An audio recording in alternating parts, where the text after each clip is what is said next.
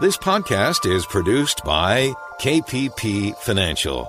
Steve Peasley, President. KPP Financial. Independent thinking, shared success. And now today's podcast. Good afternoon, everybody, and welcome to Invest Talk. It is Wednesday, September 30th, 2020. Okay, that means that September's over with, right? Tomorrow is the first day of the fourth quarter, October. So we're done with the third quarter, and we're going to get some statistics. We get the official jobs report this Friday, and we'll know how many jobs are produced. And the ADP jobs report came out, and that was pretty strong. So we'll see what the official jobs report looks like.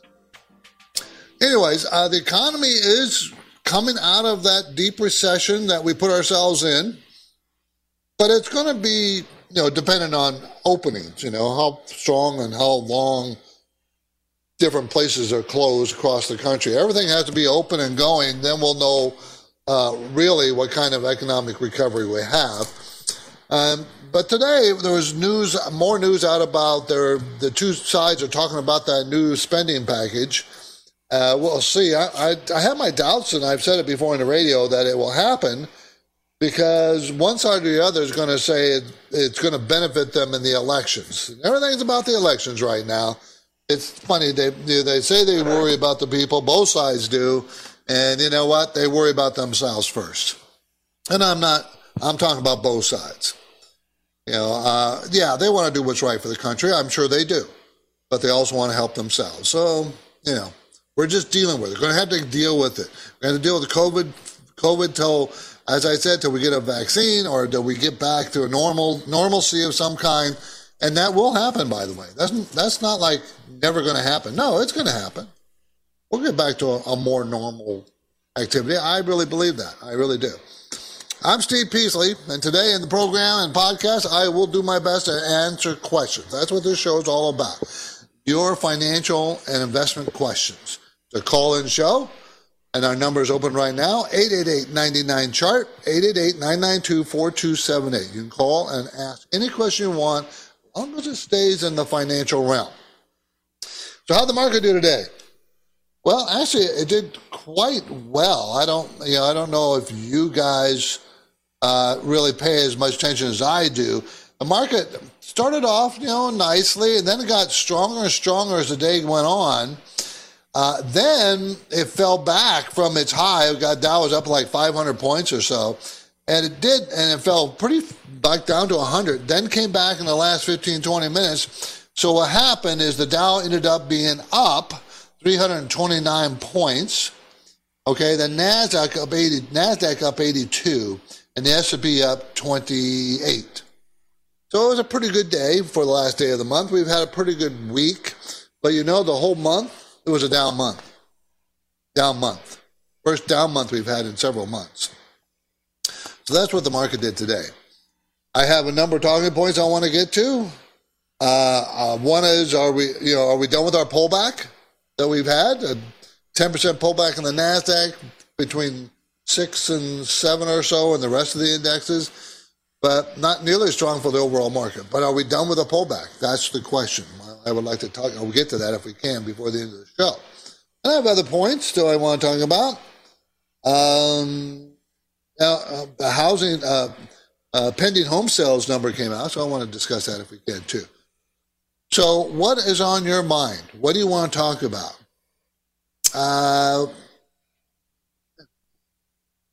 So go ahead. Why don't we go ahead and get to our first caller? Let's go and do that. 888-99-CHART is our number, 888-992-4278. Let's go to Sherry in Dallas. Let's talk about insurance. Hi, Sherry. Hi, Steve. Love your show. I have a question about what are your thoughts on universal index life insurance? It's where you pick the policy and you get to choose to invest in indexes. Is this a whole life or universal life you're talking about? Yes, that's right. Okay. The universal life, whole life, they are life insurance that have a component of investments in them. And I don't really particularly care for them, but you can buy different indexes. Some of them you can buy different mutual funds. Many of them, you can buy any kind of mutual fund you want. Most of them don't allow you to buy individual stocks, though. But mutual funds, they let you do that. My whole thing is, if you need life insurance, Sherry, if you need life insurance, my suggestion is always pick term life, and then whatever the difference in premium between term life, because it's going to be a lot cheaper, the difference between term life and the whole life, take that difference and buy an index fund, ETF, in any kind of program and just add to it every month. And you'll probably be way ahead of the game by the 10 years past, 15 years past. I get too many people, Cherie, years later canceling their life insurance policy because it's getting too expensive for them in retirement. So I'm not a big keen person on universal life or whole life. I'd rather see you do it the way I suggested it. And you should check it out to see how much money you can save on the premium and how much you can invest. Appreciate the call. Thank you, Cherie. You're listening to Invest Talk. I'm Steve Peasley, and we present this program with 5 new shows every week, Monday through Friday, same hour too, 4 to 5 Pacific time, live. So I hope you will tell your friends and family members and everybody else to listen to Invest Talk. Justin Klein and I do our very best to make it interesting and instructive for you. And whenever you have investment questions, I encourage you to explore our podcast library. So you can search, listen, subscribe, and take a second, if you would, to rate the Invest Talk podcast. You can do that on iTunes, Spotify, Google Play. And now I'm taking your questions live, 888-99-CHART.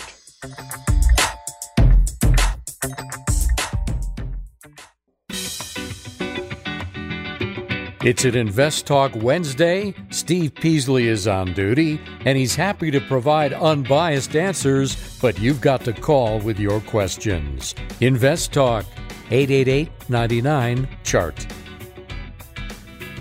888-992-4278. Let's talk to Gene in North Carolina. Gene. Thanks for taking my call, Steve. Thank you. Did you hear that there's a story going around that the Social Security benefits for people turning 60 years old this year will be lower because of the economic shutdown, because of the average wages being lower for this year? No, I didn't. I don't think that's possible. That's not how they figure out the amount of benefit you get. I don't know how they would. I don't think that's a true story. Go ahead. I've seen it several places, and this is how it works. The average wage, the 35 highest years of your income are used to determine your benefits. Correct. But the wages, your annual wages, they're indexed to the growth of wages throughout your working years until you turn 60. So the average wage of workers are used as a reference point to boost up all the other wages from your previous years. If you made $100,000 30 years ago, that's worth more than $100,000 of wages today. You made last year. They have to boost. Yeah, they have to adjust it up.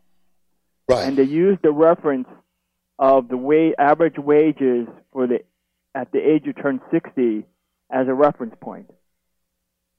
Okay. Does that sound familiar at all? That might be so, and you're saying because the wages this year are less, then their reference point is less, therefore your benefit may be less. Is that what you're saying? The calculation may be less. That is very possible. They don't count people completely unemployed. They just count people who actually have a wage this year.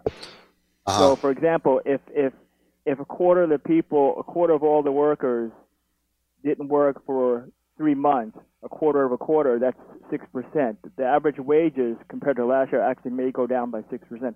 There's an article, for example, in this month, September Kiplinger's magazine. Uh-huh. The author Sandra Buck, you can read about it. But it sounds, they have to determine what this number is and make all the adjustments by the time you turn 62, because as you know, 62 is the earliest age you can take retirement benefits. So by the time you turn the age 60, somehow that's some kind of magical year or the last year in which they index all your previous years to wage growth. And that is possible. That I can see, because it is a pretty complex computation. But they do have to have a base year. So, and that is possible. But I haven't read about it. I think I'll look that up and see if I can get some information. I appreciate the call, though. Thanks, Gene. Talk to you soon. Thank you. My focus point today looks at the comments by a noted monetary theorist who says that in the immediate future, the market will be precarious. So, this is Wharton Professor Jeremy Siegel, by the way. He thinks uncertainty is going to continue, which I agree with him. We're going to have that. But he looks forward to a really good run in the market next year. Why? Why is that? So I think that's going to be pretty interesting. Well, that's going to be one of our focus points today. Okay, from time to time, I like to remind you here on Invest Talk and at my company, KPP Financial, based in Irvine, California, we operate with the philosophy of independent thinking and shared success. And, you know, we do provide unbiased guidance. And I do invest my own money right alongside my clients. I do that. And we got various investment strategies we implement, like five programs. And each one's different, and each one has a different risk level. We go from very high risk to very low risk, depending on what the client likes or wants. So, and I also encourage you to take our free portfolio review assessment. We'll do that for free. Also, you can also take our risk questionnaire, called Riskalyze, or it's called Riskalyze, and it will give you your risk tolerance. How much risk are you willing to tolerate? Then we try to look at your portfolio and kind of match the risk tolerances, see if they match. If they don't, why not? And try to just give you more information. That's what we try to do. So if you want to do that, you can go to investtalk.com, take a look at our website, go to the Riskalyze, or just send me an email from there, but you want a free portfolio view, we'll be happy to do it.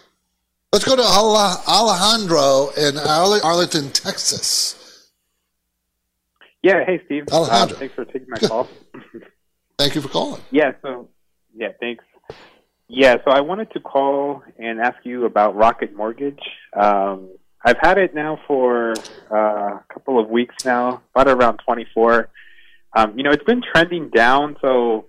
I'm not too worried about the price, but pretty much I just wanted to ask you your outlook on the stock moving forward, especially with the housing market being pretty high. I think we got some mortgage applicant numbers today that were pretty positive, but right. The stock is pretty much standing still right now in the 19 to 21, 22 range. So just wanted to see what you think of it, and if you do see some sort of good future, if I should maybe hold it, or what I should do with it. Okay, this is a fairly new IPO, came out in August, so it's really new. It's called Rocket Companies, a Detroit-based company providing digital solutions to get mortgage for home ownership and financial freedoms kind of thing. It's a $39 billion company, so it's not small. They did why is it not? It shot up from its IPO price to $34, like from $19 or so to $34. Now it's back to $19 or so. Why did it do that? Probably because it has huge growth this year in earnings. Earnings are good, $3.36. But next year they're going to fall down to $1.56 because the estimate is that growth is going to slow down and fast, even though it's doing great now. So everybody's looking forward. And my suggestion is to stay away from IPOs for at least 6 months. 6 months. On the next Invest Talk program, economic recessions or not, the IPO market is set for a flurry, rivaling the dot-com era. But buyer beware, please be aware. That story is tomorrow, everybody. And that ties into the question we just had about Rocket. Give me a call, 888-99-CHART.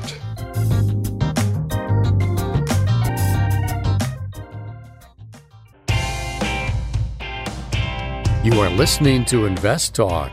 Every Friday on the program and the podcast, Steve Peasley shares highlights from the newest edition of the KPP Premium Newsletter. Listen Fridays to Invest Talk. And now, Steve and Justin welcome your calls and questions. 888-99-CHART.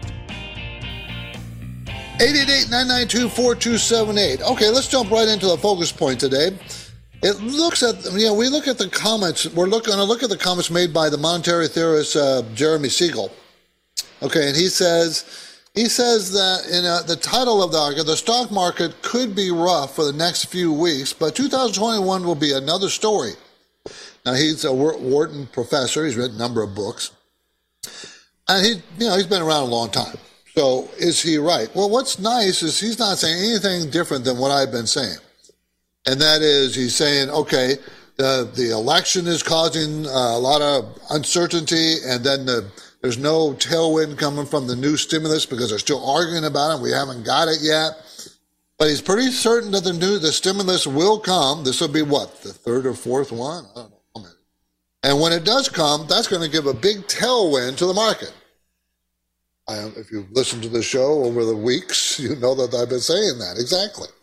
So it's good to know that I'm at least thinking the same wavelength he is. So what about short term? See, short term, it is precarious. We don't know, what the two sides are going to do with this stimulus package.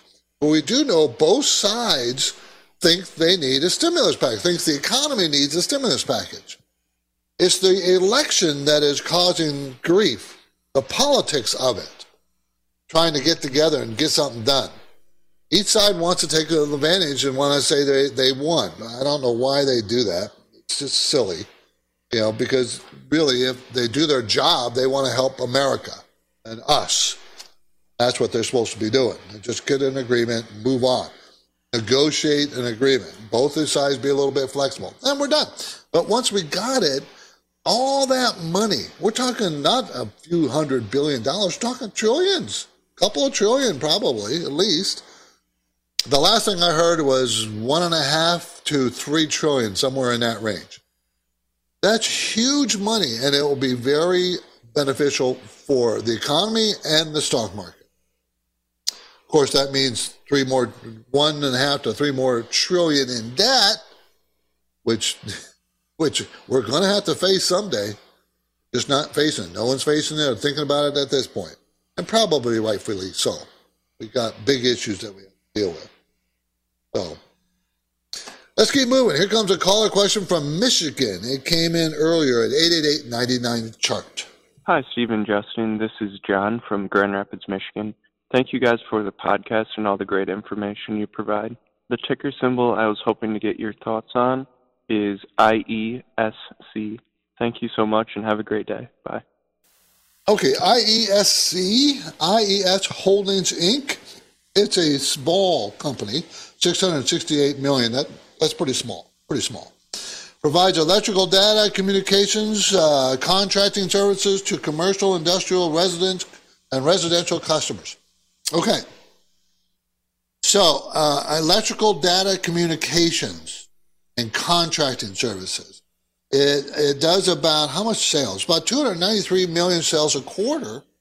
And that's been pretty consistent. It's been growing consistently. The most recent quarter grew 4%. The quarter before that, 13%. And last year is growing about 20%. So that's not bad. It's a $31 stock. Going to make made $1.79 next year, and I don't have estimates for next year. Made $1.79 last year, but I don't have estimates for this year, which is surprising. Usually there's estimates. The stock has moved up, same as all other stocks from March lows, right? March low was like $14 a share. Now it's 31, so it's over 100% return. In that time, fell down on the recent pullback from a new 52-week high. So the sales growth is going to slow.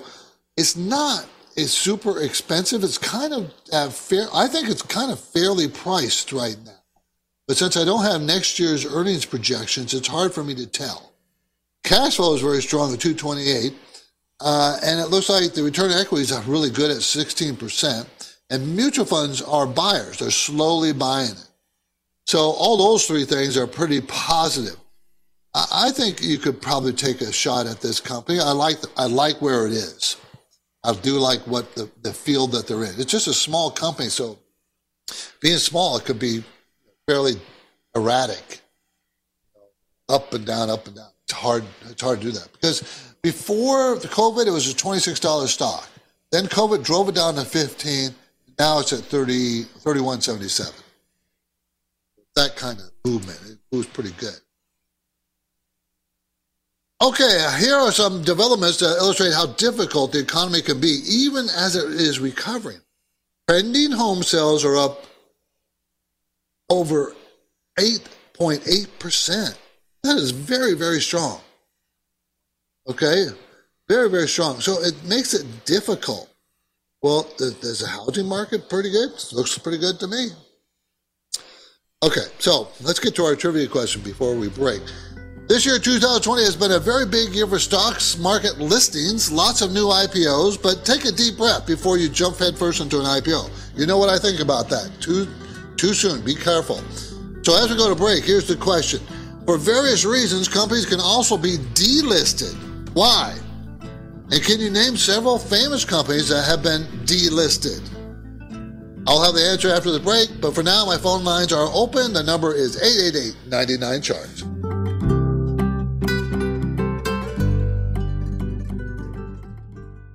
eBay Motors is here for the ride. Remember when you first saw the potential? And then through some elbow grease, fresh installs, and a whole lot of love, you transformed 100,000 miles and a body full of rust into a drive that's all your own. Look to your left. Look to your right. It is official. No one's got a ride like this. There's nothing else that sounds like, feels like, or looks like the set of wheels in your garage. With over 122 million parts, you can make sure your number one ride or die stays running smoothly, so there's no limit to how far you can take it. Brake kits, turbochargers, engines, exhaust kits, roof racks, LED headlights, bumpers, whatever your baby needs, eBay Motors has it. And with eBay Guaranteed Fit, it's guaranteed to fit your ride the first time, every time, or your money back. Plus, at these prices, well, you're burning rubber, not cash. Keep your ride or die alive at ebaymotors.com. Eligible items only. Exclusions apply. At this point, I think almost everyone has heard how generative AI promises to bring us to the next industrial revolution. AI is already shaping society with an impact on daily life that echoes the transformative significance of electricity or the internet. As we take steps to embrace the potential of generative AI, we need to remain vigilant with regard to its exploitability. This is where HackerOne comes in. HackerOne's AI Red Team addresses the novel challenges of AI safety and security for businesses that are launching new AI deployments. The HackerOne approach involves targeted offensive testing by harnessing the collective skills of ethical hackers who are proficient in AI and prompt hacking. In short, AI red teaming is the practice of stress testing AI models and deployments to make sure they can't be tricked into providing information beyond their intended use, and that security flaws can't be exploited to access confidential data or systems. HackerOne seamlessly integrates with your existing tools to enhance communication and collaboration across development, security, and IT teams. So, stay ahead of the game in the battle against cyber threats with HackerOne's attack resistance platform. Learn more at HackerOne.com. That's HackerOne.com. HackerOne.com. This is Invest Talk. Is your portfolio balanced? Is it optimized? Is it delivering the types of gains you want and need to achieve financial freedom? Well, turn up the volume, because there are many questions that deserve unbiased answers. And Steve Peasley is here now, ready to take your calls live. 888-99-CHART. 888-992-4278. Okay, before the break, I gave you my trivia question. For various reasons, companies can be delisted. Instead of being listed like an IPO, they can be delisted, taken off. Can you name some of the famous ones that has happened? Okay, here's the answer. A company that seeks to sell its stock on the Nasdaq or other major public exchanges must meet and maintain a number of listing requirements. Okay, financials and numbers. Some of the numbers are they got to have a certain price of the stock to be listed. Can't go below a certain price. I think on New York it's like $5 a share, New York Stock Exchange. But they have certain financial levels they have to read. They have to maintain and be above to stay on. If they fall below that, they're not automatically taken off. But they're told, they were given time periods, they are told they got to, what they have to do to stay listed, but there are, some of them delist them, so they get delisted. I don't think it doesn't happen. So delisting can be voluntary or mandatory. But if it's mandatory, it's going to be for cause. Okay, for cause. Delisting arguments and proceedings can be complex, and here's some examples, but I'm not giving you the whole story. September 10, 2020, AstraZeneca, AZN, voluntarily delisting. Maytag, April 20, 2006, their public income notes were delisted. Notes paying quite a bit of yield, 7.875%. April 4, 2006, General Motors Corporation. How they were delisted? They voluntarily delisted. The reason why they voluntarily delisted is because the New York Stock Exchange might have delisted them themselves because they filed for bankruptcy. Remember that. What else? Let's see. The federal securities laws also allowed the SEC to suspend trading in any stock for up to 10 trading days. With the SEC when the SEC determines that a trading suspension is required in the public interest and for the protection of investors. Whenever that's ever happened, stock tanks. So I don't know how much is the public interest because the investors lose tons of money when that happens, when the SEC suspends trading. So this happened March 19, 2003 with Health South Corporation. The SEC acted because of questions raised about the accuracy and adequacy of the company's earnings and assets and their financial condition. So that's the kind of thing that can happen. As it turned out, this became the infamous $2.8 billion accounting scandal at Health South, which was perpetuated from 1996 to 2002. It left a trail of misery in its wake. It really did. So the markets, yes, the market can produce lots of rewards, can do really well, but it can also be very painful at some times. So don't think everything is just rosy. It's not all rosy. Okay? So as you know, we try to keep things moving, keep the pace going. 888-99-CHART is our number. Here's a question that came in earlier. Hey, Stephen, Justin, longtime listener.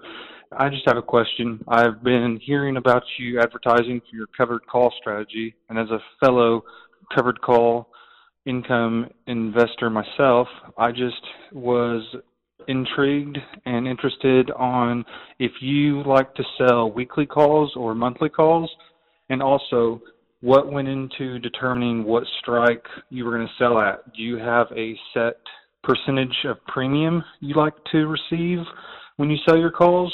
Or do you look at it as how much percentage you will make if your strike hits and your position is called away? I look forward to hearing your answers and anything else you have to talk about on the covered call strategy during your podcast. Thank you again. Well, I'm probably not going to talk about it. I'm probably not going to give you what our strategy is and how we do it. I will tell you some things. We do it on the monthly basis, not a weekly basis.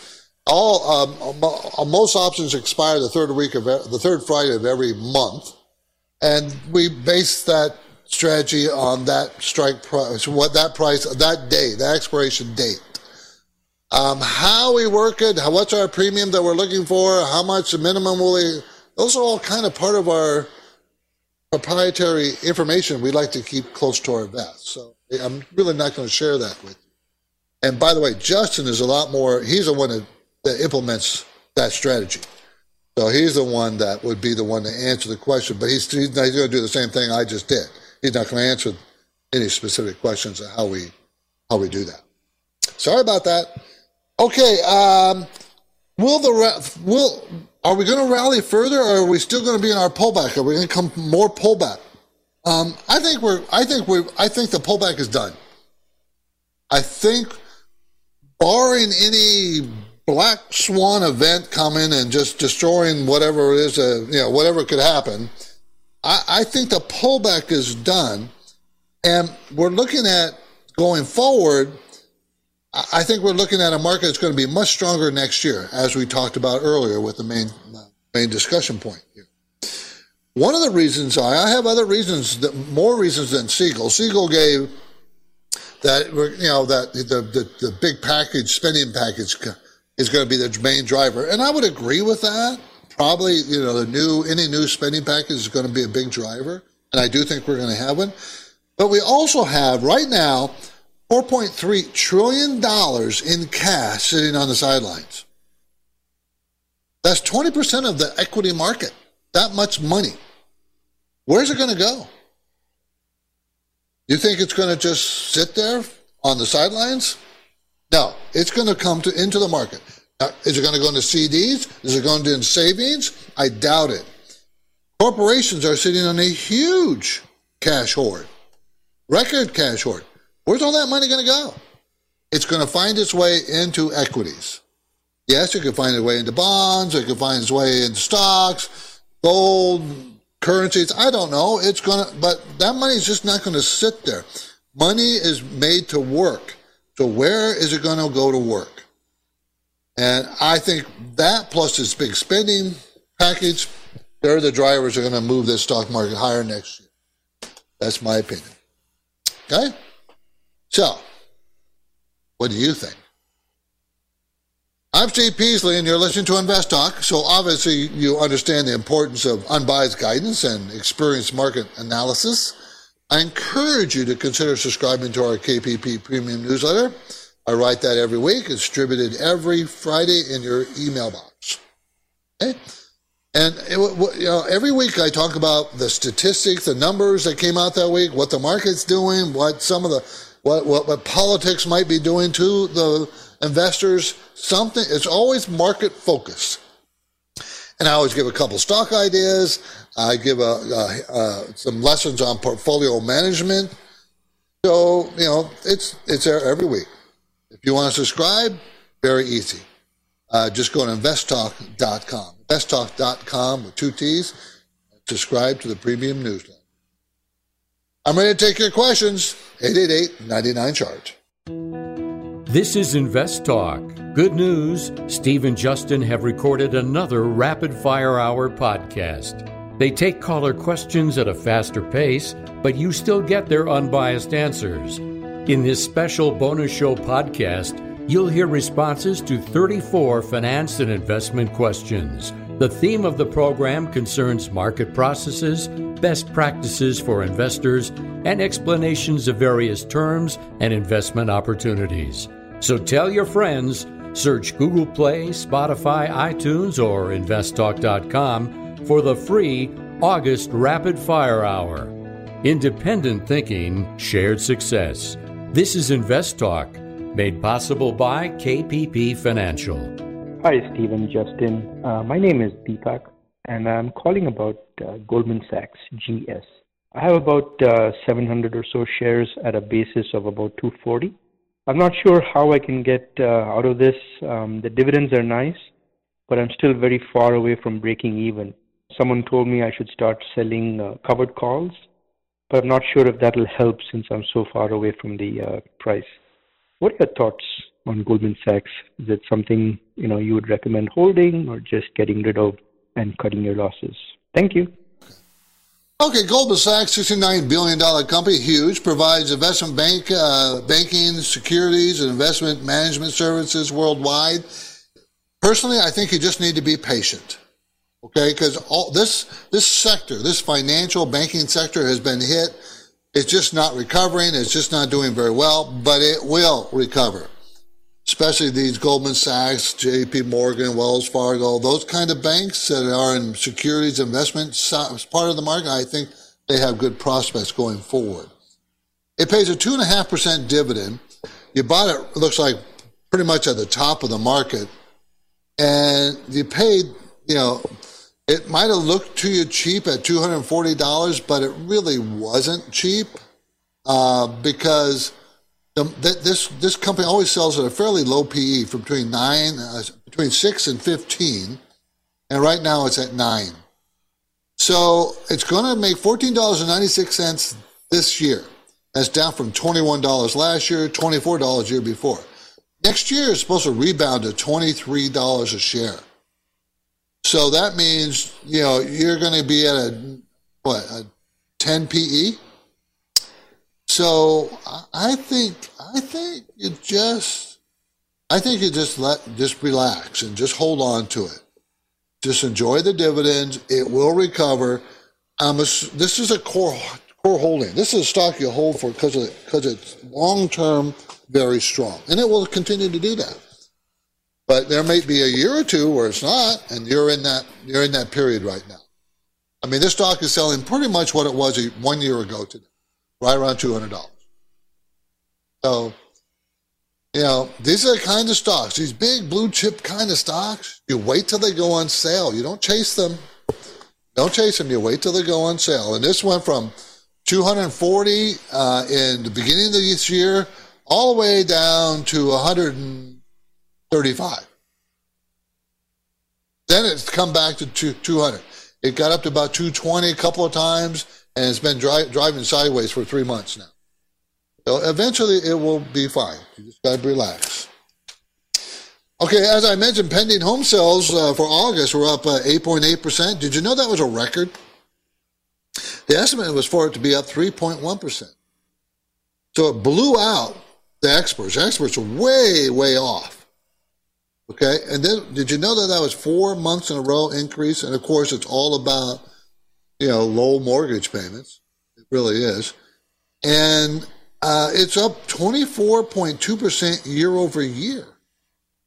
So, yeah, the housing market, and we've had statistics the last couple of weeks that I've been talking to you about. The housing market, which is a very important leg of our economy, is doing great. Thank goodness it's doing great. And this is one of the reasons why people talk about, instead of a V recovery that we're having a K recovery, and in some sectors are moving up and some moving down. And it's pretty much true. You know, overall, if you put both those two up and down together, the economy is recovering from its shutdown levels. And we'll know more by Friday when we get the next payroll report. So, and remember, we're going to get third quarter GDP numbers. And this is the last trading day. So next week, I'm pretty sure, I think that's when we get them. Well, yeah, they don't come out this week, but they'll probably be out next week. So I think that's going to be very telling. Now, if I move quickly, maybe I can get another question in for the same number, 888-99-CHART. Hi, this is Derek from Columbus, Ohio. And this is a question for Justin because I know he talks about how the SEC doesn't crack down on fraud. Why is that, and why is it bad to invest in companies that partake in fraud? Thank you. Well, obviously they're going to have to restate their numbers. So, you know, when someone does fraudulent activity, it usually shows up in their numbers. And eventually, they have to restate them. I just gave you an example. Health South, for several years, did that. The SEC, they just don't find it. It's not like they don't want. You know, they're ignoring it. I don't think they ignore it if they see it, but they just can't find it. Too many smart people outsmarting them. That's what it is. You work for the SEC. You know, some of the high-powered, high-up people are pretty smart, but the workers you know, they're just workers. They don't have that much incentive to find fraud. I mean, and that's probably not part of their mandate. I don't know. I don't know all the rules. I'm not sure what Justin referred to, but the SEC does do its job. They audit you. He's probably referring to auditing. And when they're auditing you, the honest guys, let me tell you the truth, the honest guys try to do the right thing. But the laws are so convoluted, sometimes they get in trouble. But for instance, why didn't the SEC catch Madoff? It's billions of dollars of fraud, and they audited him, and they still couldn't find him. Probably what Justin's referring to, stuff like that. This is Invest Talk. I'm Steve Peasley, and we have one goal here, to help you achieve financial freedom. And our work continues after the break, so get your questions in now, 888-99-CHART.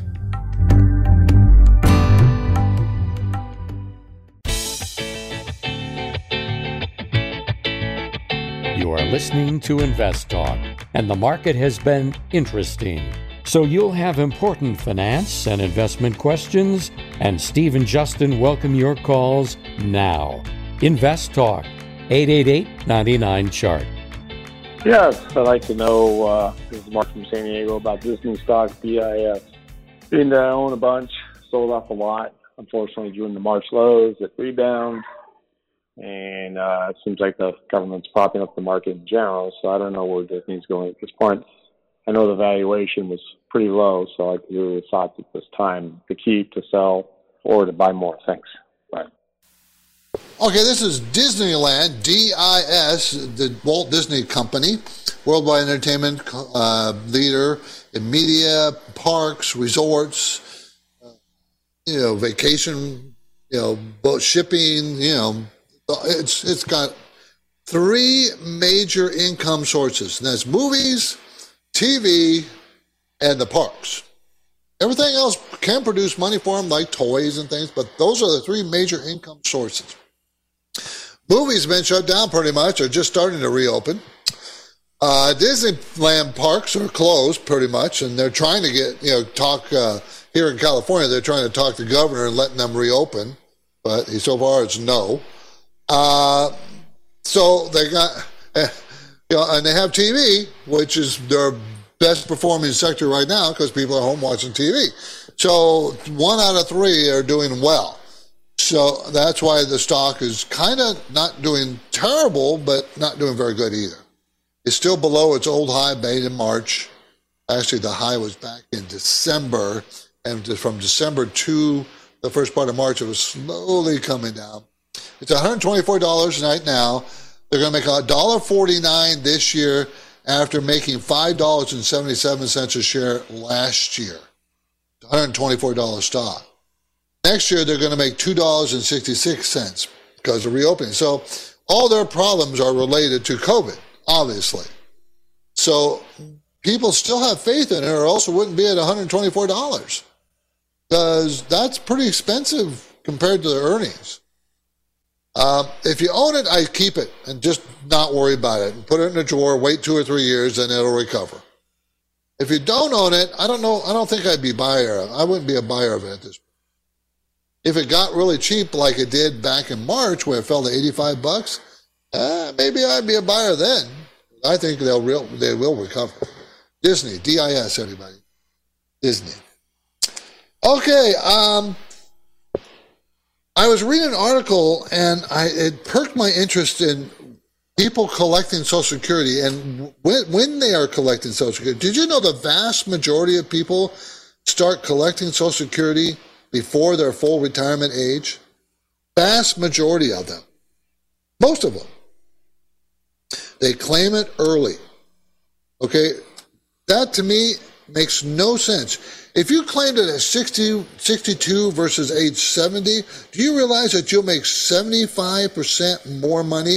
You realize that you would be shorting yourself $95,000. I'm just using the average lifespan and the average everything, but you will live longer than you think, and when you take it early, you are just penalizing yourself. When they have the COLA adjustments, cost of living adjustments based on inflation, if you're only taking in $2,000 a month versus $3,000, and they increase it by 3%, that's a huge difference every month. You're getting 3% more. If you wait from full retirement age of 67 to age 70, wait for that extra 3 years, you'll get 8% more per month per year. So you make like 24, you start up to 24% higher. Than it makes no sense. Now, there are reasons to take it early. One, you have to because you don't have any money. You don't have retirement and you can't work. Two, you're ill, that you won't live long. Maybe you have a family of people who die with heart disease early. Then you might take it early because you may not be around. I mean, there are reasons, but the vast majority of people taking it early? That makes no sense. But it's happening. So, I'm telling you, try not to take it early. At the very minimum, wait till your full retirement age, and that's probably around 67 at this point. Of course, that may change because, you know, they're running out of money as they always seem to do, and they may raise the range. Remember, it used to be 65, now 67. And they probably should change it by then. I hate to tell you that. Probably should. I'm Steve Peasley, and this completes another Invest Talk program. We'll return on Friday with highlights from the newest KPP Premium newsletter. In the meantime, please tell your friends and family members that they can choose from over 100 archived InvestTalk podcasts, and it's all free. iTunes, Google Play, Spotify, investtalk.com, any one of those places you can download it. And remember, we also stream the program live each weekday, 4 to 5 p.m. Pacific Coast time on investtalk.com. Independent thinking, shared success. This is Invest Talk. Good night, everybody. Because of the nature of the interactive dialogue inherent in the format of this program, it's important for the listener to understand that not all comments made will apply to them specifically. Nothing said shall be taken to be investment advice, or shall statements on this program be considered an offer to buy or sell securities. Such advice is rendered solely on an individual basis, and at times will require that the investor review a prospectus before investing. InvestTalk is a copyrighted program of Klein Pavlis Peasley Financial, a registered investment advisor, which retains all rights. For more information regarding KPP's investment advisors, call 1-800-557-5461. Steve Peasley is President and Justin Klein Chief Executive Officer of Klein Pavlis Peasley Financial. And they thank you for listening and welcome your comments or questions on our 24-hour listener line at 888-99-CHART.